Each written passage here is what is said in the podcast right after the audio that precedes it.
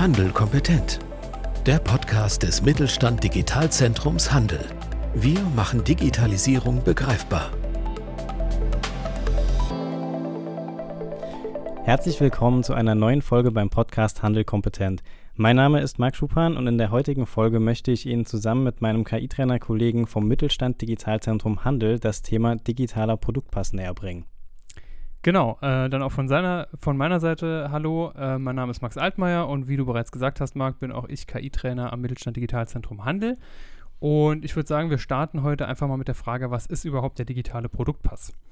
Ähm, und die Antwort ist, der digitale Produktpass ist im Prinzip Teil der umweltpolitischen Digitalagenda des Bundesministeriums für Umwelt, Naturschutz, nukleare Sicherheit und Verbraucherschutz. Oder wie sie es eben selbst nennen, ein digitaler Waschzettel. Und ähm, ein digitaler Produktpass ist im Prinzip oder bündelt im Prinzip alle relevanten Daten zu einem Produkt entlang seines gesamten Lebenszyklus. Also von der Rohstoffgewinnung sozusagen bis zum Recycling. Oder um das Ganze mal mit einem Beispiel zu erklären, ich kann als Kundin, Einzelhändlerin oder auch beispielsweise Verwertungsfirma dann an den Produkten selbst Informationen abrufen, beispielsweise woher die Einzelteile eines Smartphones, das vor mir liegt, stammen, aus welchen Materialien die Umverpackung und das Gerät selbst bestehen, was ja auch ziemlich wichtig für Recycling und die Umwelt ist aber auch akkumulierte Daten wie zum Beispiel der ökologische Fußabdruck, den das Gerät bis dahin erzeugt hat und so weiter. Genau. Und dazu wird dann im Prinzip an jedem Produkt ein sogenanntes Produktgedächtnis, also dieser, wenn man es eben so nennen will, Waschzettel angebracht, äh, welches dann entlang der, der, der gesamten Produktkette mit diesen Informationen bespielt werden kann. Und ähm, an anderer Stelle, eben wie beispielsweise bei mir als Kunden oder Einzelhändler, ähm, kann, ich die, kann ich diese Sachen eben wieder auslesen. Genau, das heißt, der Fokus liegt eben nicht nur auf einzelnen Einzelhändlern oder äh, Akteuren in der Produktkette, sondern eben auf der gesamten Produktkette. Das heißt, man spricht hier von einem Kreislauf, der vom ersten, allerersten Produzenten bis hin zum Recycling am Ende im Prinzip geht. Aber man kann auch ein bisschen aus dem Schema ausbrechen. Es gab zum Beispiel mal eine Studie, da wurden diese Produktgedächtnisse an äh, Kleidern angebracht und wurden eben benutzt, um ähm, Geschichten zu erzählen. Und dann ging es quasi um Second-Hand-Ware, das heißt, ähm, da wurden dann Geschichten von den Vorbesitzern erzählt und das konnte man sich dann ähm, mit seinem Handy beispielsweise anhören und das kam auch ziemlich gut an. Das heißt, man sieht, es geht auch so ein bisschen in eine individuelle Richtung, wenn man das so will, die so ein Gedächtnis anbieten kann. Grundsätzlich reden wir heute aber eher von ähm, Produktdaten, die eben entlang der Produktkette gesammelt werden. Genau, und dieser ganze Ansatz, also jetzt äh, äh, im Prinzip entlang der Lieferkette oder Produktkette Daten zu sammeln, der ist auch nicht so ganz neu. Also ähm, es gibt da in der, in der Forschung äh, schon teilweise sehr lange Forschung zu semantischen Produktgedächtnissen. Da gab es äh, ja, da gab es schon im Prinzip auch äh, Demonstratoren, beispielsweise auf der Hannover Messe schon 2010, ähm, wo ich mir im Prinzip in einem Konfigurator Produkte zusammenstellen äh, konnte, ähnlich wie in einem Online-Shop und mir das liefern lassen konnte und dann eben an jeder Stelle eben Informationen zu der Bestellung, zur Zusammensetzung und auch zum Versand abrufen konnte.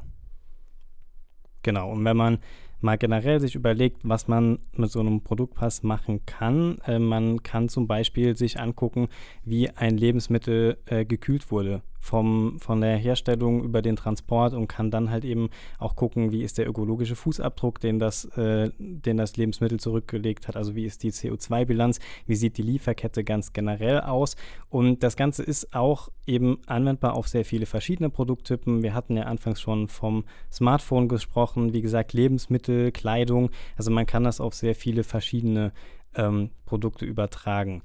Jetzt ist es so, dass du dich ja ein bisschen besser mit der technischen Seite auskennst, Max. Ähm, und jedes Produkt, haben wir anfangs auch schon erwähnt, braucht im Prinzip ein Gedächtnis, um Daten zu speichern. Wie kann man sich das denn vorstellen? Gibt es das Gedächtnis? Gibt es Varianten an Gedächtnissen? Wie sieht sowas denn aus? Genau, also äh, genau, im Prinzip der, der Waschzettel muss irgendwie aufs Produkt, kann man sagen. Ähm, und da gibt es natürlich verschiedene Möglichkeiten. Äh, ganz grob kann man die unterscheiden in optische Varianten beziehungsweise in äh, auch funkbasierte Varianten. Also das sind so die zwei Optionen, die ich dann habe. Also optisch heißt sowas wie ein QR-Code äh, oder Variationen von QR-Codes eben auf das Produkt anzubringen. Ähm, das ist natürlich super kompatibel, also mit den meisten Handscannern oder Smartphones kann ich das halt eben super auslesen heutzutage. Ähm, wenn ich das Ganze funkbasiert machen möchte, hat das natürlich den Vorteil, dass ich äh, ja da im Prinzip nicht total nah ans Produkt ran muss, sondern auch aus der Ferne das auslesen kann, äh, beziehungsweise ähm, ja einfach ähm, da mehr Möglichkeiten habe. Und äh, eine Möglichkeit, das funkbasiert zu machen, ähm, sind eben RFID-Tags. Das kennt man, ähm, die kennt man heutzutage im Prinzip auch schon ganz gut, beispielsweise zum Diebstahlschutz. Also wenn ich aus dem Laden rausgehe und es piept, dann liegt das meistens daran, dass ich irgendwo an einem, äh, an einem Produkt, das ich mit rausgenommen habe, noch ein, RF, ein, ein, äh, RFID-Tag äh, hängen habe. Ähm, dazu gibt es im Prinzip Schreib- und Lesegeräte. Ähm, also diese Tags können eben beschrieben und ausgelesen werden. Ähm, und die Daten ähm, kann ich dann natürlich direkt auf das Gedächtnis erweitern. Ähm, bei den RFID-Tags ist es oder bei diesem funkbasierten Ansatz ist es eben so, dass ich das natürlich, äh, dass ich das auch nochmal unterscheiden kann in äh, passive bzw. aktive Gedächtnisse. Das heißt, passive Gedächtnisse, äh, die kann ich mehr oder weniger nur beschreiben und auslesen. Die haben keinen eigenen Prozessor oder können, haben auch keine eigene Sensorik. Und im Gegensatz dazu ist es bei aktiven Gedächtnissen eben so, dass die selbstständig äh, Daten sammeln können äh, und diese auch weitergeben können. Das heißt, die sind dann meistens mit aktiven Sensoren und Prozessoren ausgestattet, ähm, und die kann ich beispielsweise super einsetzen, um die Kühlkette zu überwachen. Also ich habe dann äh, beispielsweise äh, mein, mein Gedächtnis besteht dann eben aus einem kleinen Prozessor mit entsprechender Sensorik und kann dann beispielsweise überwachen, ob das Produkt durchgehend gekühlt wurde. Hat natürlich den Nachteil, dass ich da Energie brauche. Das heißt, die sind dann meistens batteriebetrieben äh, und haben entsprechend dann auch einen größeren Aufwand, die Batterien dort zu tauschen, beziehungsweise dafür zu sorgen, dass da immer genug äh, Saft sozusagen vorhanden ist. Hm. Batterien haben natürlich auch irgendwo wieder so einen gewissen äh, Einfluss dann auf den Umweltfaktor. Das muss man natürlich auch mit bedenken. Aber was eben auch ganz wichtig ist, ähm, man muss natürlich die Produktion auch daran anpassen. Also wenn man dann irgendwie QR-Codes hat, die mit der ganzen Lieferkette irgendwie abgestimmt sein sollen oder diese AFID-Tags, die von allen ausgelesen und beschrieben werden können sollen, da muss man natürlich ähm, auch gucken, dass alle dazu in der Lage sind und dass eben alle Akteure das, äh, die, die entsprechende Hardware haben und damit kompatibel sind. Genau, also das ist natürlich wieder so ein bisschen das leidige Thema Standardisierung dann, äh, sowohl würde ich sagen auf technischer Ebene, aber auch auf konzeptueller Ebene. Ähm, also es gibt ja, so, soweit ich weiß, noch nicht den Produktpass, dass man jetzt sagt, okay, der, der sieht genau so aus und soll genau so kommen, äh, sondern das ist ja noch ein laufender Prozess. Ähm, und ich glaube, da ist es wichtig, auf konzeptueller Ebene wirklich einen Standard einzuführen, äh, dass man sich auch klar macht, okay, welche Daten werden überhaupt dort gespeichert äh, und dann natürlich auf technischer Ebene, wie werden die gespeichert und auch ausgelesen und wie stellt man sicher, dass es eben auch Schnittstelle, ähm, also Schnittstellen zwischen den Akteuren gibt. Weil wenn ich wirklich einen Produktpass einführen will, bedeutet das natürlich entlang der Produktkette, dass dort eben vom Produzenten bis zum Verwerter nachher äh, im Prinzip alle Akteure irgendwie miteinander reden müssen. Äh, und das ist natürlich auch eine, eine Herausforderung. Also ähm, das muss man natürlich bedenken. Ähm, auf technischer Ebe Ebene kann man eben sagen, ähm, wie gesagt, bei den, bei den optischen Systemen ist das äh, sehr einfach. Also QR-Codes kann man ja mit jedem Smartphone, das eine Kamera hat, lesen. Ähm, auf ähm, was eben diese funkbasierten Lösungen angeht, ähm, da kann ich mit den meisten Smartphones heutzutage auch über NFC ähm, solche Tags eben lesen und auch beschreiben. Ähm, aber äh, dazu muss ich halt, wenn ich das über NFC mache, immer noch relativ nah eben an das Produkt ran. Ähm, und wie gesagt, also da fehlt auf jeden Fall noch äh, ein Standard, sowohl technisch als auch konzeptuell, ähm, der, der noch umgesetzt werden müsste. Ähm, Vielleicht kannst du noch ein bisschen was zu erzählen, wie, wie, wie der Stand gerade so in der heutigen Praxis dahingehend ist. Also gibt es da schon so den Produktpass oder das Konzept, vielleicht habe ich da auch was verpasst, äh, das sich schon total etabliert hat oder ist das noch, ist das irgendwie noch ein laufender Prozess? Genau, also prinzipiell ist es noch äh, im Prozess. Es ist ähm, also es gibt noch nicht den flächendeckenden Produktpass, aber man kann sich eben in der Praxis schon erste Ansätze angucken, wo ähm, Techniken eingesetzt werden, die dem Produktpass irgendwo sehr nahe kommen. Zum Beispiel bei der Modekette Adler. Dort werden tatsächlich schon eben RFID-Chips an Kleidungsstücken angebracht und die haben dann Roboter, die für die Inventur durch den Laden fahren. Und ähm, das interessant oder sagen wir der Unterschied hier zum digitalen Produktpass ist eben, es geht hier jetzt noch nicht um produktbezogene Datenspeicherung. Also wir sammeln keine Informationen zu den individuellen T-Shirts, die dort hängen beispielsweise, aber man sieht hier eben schon sehr schön den Faktor Identifikation durch das Produktgedächtnis. Denn die Roboter fahren durch den Laden und die erkennen jedes Produkt individuell. Das heißt, da kann irgendwie ein weißes T-Shirt fünfmal an einer Stange hängen die können auch den gleichen Preis haben, also das ist der gleiche Produkttyp, aber der Roboter erkennt eben jedes einzeln und zählt auch jedes einzeln. Jetzt ist es natürlich so, dass sowas grundsätzlich erstmal mit relativ hohen Kosten verbunden ist. Da muss irgendwie jedes, ähm, jedes einzelne Kleidungsstück dann mit einem RFID-Tag ausgestattet werden. Auf der anderen Seite, je nachdem, wie man das dann verwendet, in dem Fall beispielsweise eben für die Inventur, können sich diese Kosten eben auch wieder relativ schnell amortisieren. Und was man eben, wie gesagt, an dem Beispiel auch ganz schön sieht, ist, dass eben Identifikation gut funktioniert und das legt irgendwo ja auch den Grundstein für, für den digitalen Produktpass, wo man sich eben bei einzelnen Produkten Unterschiede für CO2-Bilanz, für Kühlkette etc. eben angucken will. Das heißt, Identifikation eines einzelnen Produkts ist sehr wichtig. Genau, so, so ähnlich wie jetzt gerade von dir beschrieben bei Adler habe ich das auch tatsächlich vor kurzem mit Decathlon erlebt. Also äh, die haben auch im Prinzip ihr gesamtes Sortiment äh, mit RFID-Tags versehen. Ähm, und das ist natürlich als Kunde super cool. Man kann da irgendwie durch die, durch die Gänge laufen, sich seine Produkte zusammenstellen äh, und stellt die nachher dann im Prinzip einfach nur auf eine Kasse, also auf ein Kassensystem, ähm, das dann eben über RFID, also über Funk im Prinzip, äh, dann erkennt, welche Produkte ich in meinem Warenkorb habe und ich kann das dann dort direkt per Self-Checkout dann auch bezahlen. Ähm, das ist natürlich für mich als Kunde ganz cool, weil ich habe kein, kein Schlange stehen an der Kasse. Ähm, aber es bietet natürlich auch ganz viele Vorteile für den, ähm, für den Händler. Ähm, das heißt, ich kann natürlich Inventur, jetzt wie gerade schon von dir gesagt, äh, natürlich komplett automatisieren. Ähm, ich brauche natürlich auch weniger Kassenpersonal, beziehungsweise kann das Personal dann eher zur Beratung einsetzen und ähm, kann natürlich auch mehr für, für mehr Transparenz in der ganzen äh, Lieferkette sorgen. Also ich kann ja wirklich dann anbieten, auf diesen ähm, RFID-Chips äh, dann auch ähm, ja, Informationen zu hinterlegen, dass ich eben Werke und Vertriebszentren ähm, nachverfolgen kann, auch als Kunde äh, und sehen kann, wie das Ganze gelaufen ist, bis, äh, bis eben das Produkt in der Filiale ankam. Mhm ein bisschen weg von der Modeindustrie gibt es tatsächlich auch ein ganz interessantes Beispiel, das finde ich nochmal äh, sehr nah an den digitalen Produktpass irgendwo rankommt. Das ist äh, von der Firma Fresh Index. Fresh Index überwacht nämlich tatsächlich bereits die komplette Kühlkette. Das heißt, die haben die Informationen von den Transportunternehmen, aber auch von den Produktionsstätten.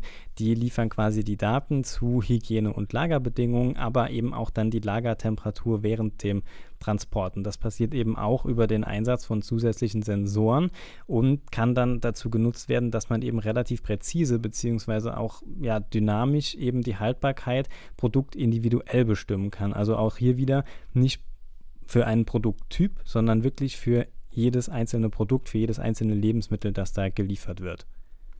Genau, und das ist auch so die Stärke von diesem ganzen Konzept des digitalen Produktpasses. Ähm, weil wenn man natürlich hört, okay, ich äh, drucke da jetzt einen QR-Code irgendwie auf ein Produkt oder einen Barcode, dann erinnert das natürlich total an die GTIN, ähm, dass man irgendwie sagt, ja, das gibt es ja alles schon. Äh, tatsächlich ist, ist, äh, ist aber eben ähm, die Idee, dass man wirklich individuelle Produkte identifizieren kann. Das heißt, nicht nur eine Produktgruppe äh, oder ein Typ oder ich kann irgendwie sagen, das ist jetzt hier, ähm, keine Ahnung, die Milch, sondern ich kann wirklich sagen, ähm, woher diese Milch oder das Produkt eben genau kommt und ich kann wirklich über das eine Produkt reden. Das ist natürlich äh, cool und erlaubt natürlich ganz viele äh, Dienstleistungen und Services darauf aufzusetzen. Ähm, natürlich muss man immer abwägen, dann äh, je nachdem, wie das später umgesetzt werden soll oder auch kann, ähm, ob sich eben die Kosten, die man da reinsteckt, äh, ob, ob, sich die eben auch lohnen. Ähm, das kommt natürlich auch immer so ein bisschen auf die Marge an oder auf die, ähm, ja, auch so ein bisschen auf die Branche. Also äh, in der Modeindustrie, sage ich jetzt mal, könnte ich mir vorstellen, ist da natürlich, äh, ist, ist, ist da die Marge ein bisschen größer als jetzt im Lebensmitteleinzelhandel. Ähm, aber man hat ja auch verschiedene Möglichkeiten, dieses Konzept umzusetzen. Also man hat ja die Möglichkeit, äh, das jetzt natürlich einmal funkbasiert zu machen. Da muss ich wirklich schauen, dass ich äh, jedes Produkt mit einem RFID also mit einer entsprechenden RFID, mit einem RFID-Tag ausstatte. Äh, oder eben zu sagen, ähm, wie man teilweise auch schon erste Ansätze jetzt im Lebensmitteleinzelhandel sieht, dass ich eben äh, QR-Codes auf die Produkte drucke, um dann wirklich Produkte nachverfolgen zu können und zu schauen, wo kommen die her. Äh, und das ist natürlich nochmal deutlich günstiger, als jetzt äh, im Prinzip da das ganze Sortiment mit Tags auszustatten. Ähm, aber wie gesagt, wenn man das eben macht, ähm, hat man eben durch diese Technik auch ganz viele ähm, Vorteile. Also wie gesagt, äh, Self-Checkout wäre so eine Sache, dass ich wirklich sagen kann, ähm, gut, das geht natürlich auch äh, Barcode-basiert. Ne? Ich kann die Sachen einfach mit meinem Handy scannen. Äh, da gibt es ja auch Einzelhändler, die das schon machen, wo ich dann wirklich an meinem Handy einfach bezahle und den Store verlasse. Ähm, oder eben äh, auch bei der Inventarisierung. Ähm, da würde ich sagen, braucht man dann schon eher RFID-Tags, damit sich das lohnt. Ähm, dann kann ich nämlich einfach wirklich aus der Ferne äh, einmal scannen, welche Produkte stehen gerade im Regal und ähm, braucht dann natürlich dann keine manuelle Inventarisierung mehr zu machen. Ähm, genau, potenziell habe ich dann natürlich weniger, weniger Schlangen an Kassen durch den Self-Checkout. Äh, Mitarbeiter haben dann mehr Zeit für die, für die ähm, Beratung ähm, und habe insgesamt dann somit das Potenzial, eben auch das Einkaufserlebnis zu verbessern. Wenn wir den Blick mal noch so ein bisschen Richtung, ähm, Richtung Filiale der Zukunft wenden, also wir nehmen wir mal an, der digitale Produktpass hat sich schon äh, jetzt ein Stück weit etabliert, da gibt es schon äh, kon ganz konkret Konzepte, die irgendwie umgesetzt wurden, dann sehe ich da tatsächlich auch ähm, grundsätzlich Vorteile beispielsweise bei der Produktberatung. Die kann man, denke ich, auch ähm, ganz gut personalisieren. Also man hat ja dann eben schon diese ganzen Informationen, die werden alle geliefert von allen Akteuren. Dann ähm, da kommt dann quasi alles zusammen und dann kann man natürlich auch Kunden bei, die, bei ihren Kaufentscheidungen unterstützen. Das kann dann beispielsweise in Form von Chat, Chatbots passieren, also äh, ganz aktuell sowas wie ChatGPT. Ähm, wo man dann eben textuell sich quasi beraten lässt äh, zu verschiedenen Produkten. Das kann aber auch über Roboter passieren, die quasi Kunden in Filialen zur Verfügung stehen oder auch ganz einfach über Apps, die Kunden auf ihren Smartphones äh, installieren. Genau, also am Smartphone könnte ich dann äh, beispielsweise einen NFC-Tag auslesen, äh, und so Informationen zu Allergenen oder auch zu Nachhaltigkeitsfaktoren ähm, angezeigt bekommen oder auch definieren, was bedeutet Nachhaltigkeit für mich überhaupt und kann dann personalisierte ähm, Filter sozusagen dort setzen und mir anschauen, erfüllt das Produkt äh, auf Basis der Daten des digitalen Produktpasses eben meine Anforderungen an Nachhaltigkeit beispielsweise. Mhm. Man muss aber auch ganz klar sagen, das ersetzt natürlich nicht die persönliche Beratung durch Mitarbeitende, aber es setzt eben an einem Punkt an, wo ähm, Beratung bisher, glaube ich, nicht so viel stattfindet. Und zwar quasi schon beim ersten Kontakt von KundInnen mit einem Produkt. Also man kann ja quasi direkt auf diese Beratung dann zurückgreifen und hat eben, wie gesagt, auch schon sehr umfassende Informationen und kann sich dann immer noch natürlich auch persönlich beraten lassen, aber man setzt hier eben, wie gesagt, auch an einem neuen Punkt an. Genau, und bei so einem Thema wie jetzt äh, ja beispielsweise Allergene, da finde ich es auch irgendwie wichtig zu erwähnen, dass ich diese natürlich nicht unbedingt an den Verkäufer vielleicht weitergeben möchte. Und da bietet das Ganze dann eben schon Potenzial, dass ich eben sage, okay, ich habe vielleicht eine Handy-Applikation, ähm, wo ich wirklich äh, lokal auf meinem Gerät meine Allergieinformationen hinterlege, die mit keinem teilen muss und trotzdem eben äh, einen entsprechenden Abgleich machen kann oder eine, ja, kann man auch Beratung nennen, äh, dann eben schon mal direkt äh, bekommen kann. Ja, aber wichtig ist natürlich, alle Akteurinnen in der Wertschöpfungskette müssen da natürlich auch irgendwo mitspielen. Je mehr das im Endeffekt machen, desto mehr Informationen und Daten können dann natürlich ähm, in Einklang gebracht werden und desto besser funktioniert das Ganze dann natürlich.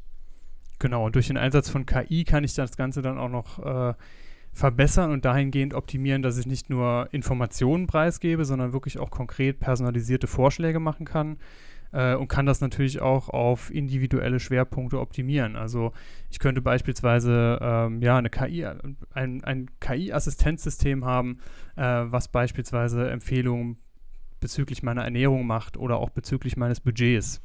Hm, das geht dann natürlich irgendwo auch so Hand in Hand mit dem automatisierten Kassensystem, mit der ähm, personalisierten Beratung.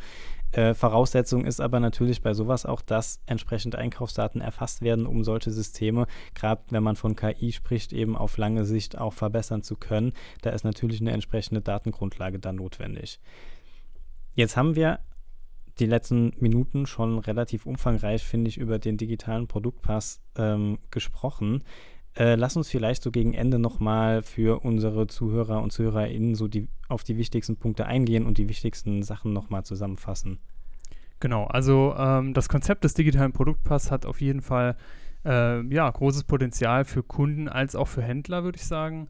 Ähm, es kann oder die Daten, die dort erhoben werden, wenn die einmal harmonisiert sind und es wirklich Schnittstellen gibt, über die ich äh, an die Daten auch rankomme, äh, kann das halt wirklich eine Grundlage für vielfältigste Anwendungen sein. Also von der automatisierten Inventur äh, über die Produktberatung mit Hilfe von künstlicher Intelligenz, die wirklich gezielt auf persönliche Präferenzen eingehen kann, äh, bis hin zur kompletten Transparenz in der Lieferkette, was natürlich für Händler ähm, als auch für Kunden ähm, ein großer Gewinn sein kann, weil ich dann natürlich genau nachvollziehen kann, wie frisch sind die Produkte, wo kommen die genau her, wo wurden sie auch, auch ähm, produziert, unter welchen Bedingungen. Ähm, und das ist natürlich äh, ja, für Kunden als auch für Händler ähm, sind das natürlich tolle ähm, ja, Möglichkeiten. Äh, wichtig ist da aber natürlich zu sagen, äh, dass natürlich die Daten auch zur Verfügung gestellt werden müssen von allen Akteuren und dass dazu eben sowohl technisch als auch äh, auf konzeptueller Ebene eben äh, Standards gesetzt werden müssen und geschaffen werden müssen, ähm, damit eben alle zusammenarbeiten können. Wobei man aber halt auch sagen muss, also ähm, man muss nicht nur bei Händlern und Produzenten im Endeffekt agieren. Auch, äh, ich sag mal, politisch werden ja bereits Projekte in dem Bereich gefördert. Äh, ich sag mal, Schaffung von Schulungskonzepten sind irgendwo relativ wichtig, um überhaupt ähm, die Zielgruppe oder die Beteiligten äh, irgendwo abzuholen bei dem Thema. Und was ich auch noch ganz wichtig finde, ist das Thema Datenschutz, weil ich glaube, wir haben es jetzt äh, schon sehr oft erwähnt. Es geht sehr viel um, um, Daten, man hantiert sehr viel mit Daten und da ist natürlich auch das Thema Datenschutz irgendwo sehr wichtig, ähm, um entsprechend überhaupt äh, Vertrauen in die Sache zu wecken. Auch aus Sicht der Forschung kann man da noch einiges machen. Also gerade beim Thema Datensicherheit, Kryptographie, wie kann man das Ganze irgendwie verschlüsseln, dass man nicht von außen drauf zugreifen kann. Das sind alles Themen, die stärken natürlich die Vertrauenswürdigkeit und auch die Attraktivität dieses Angebots. Aber auch so Sachen wie die Tra Transparenz von KI-Anwendungen, wenn man denn ähm, welche dafür schafft, dass sie verständlich sind, dass sie entsprechend nutzerfreundlich sind. Das sind alles Punkte, die sind eben sehr wichtig, die irgendwo ähm, bewältigt werden sollten. Ähm, aber man sieht eben auch bereits an Beispielen wie Fresh Index, äh, was wir ja eben schon erwähnt hatten, dass es eben auch heute schon sehr praxisnahe Beispiele gibt, die eben schon sehr, sehr nah an dem Konzept dieses digitalen Produktpasses dran sind. Ja, da würde ich sagen, das ist doch schon mal ein gutes Resümee. Ähm, dann sind wir mal gespannt, was da kommt. Äh, mehr Informationen zum Thema digitaler Produktpass findet man auch in unserem Infoblatt. Also wir haben da äh, oder wir bringen da in Kürze ein Infoblatt raus, auch zum Thema digitalen Produktpass, auch mit mehreren Use Cases, die man sich auf der Webseite des Mittelstand Digitalzentrum Handel auch downloaden kann. Und in diesem Sinne würde ich dann sagen, ähm, vielen Dank fürs Zuhören und bis zum nächsten Mal. Tschüss. Mit Mittelstand Digital unterstützt das Bundesministerium für Wirtschaft und Klimaschutz die Digitalisierung in kleinen und mittleren Unternehmen und dem Handwerk. Weitere Informationen finden Sie auf unserer Webseite unter www.kompetenzzentrumhandel.de und auf www.mittelstand-digital.de.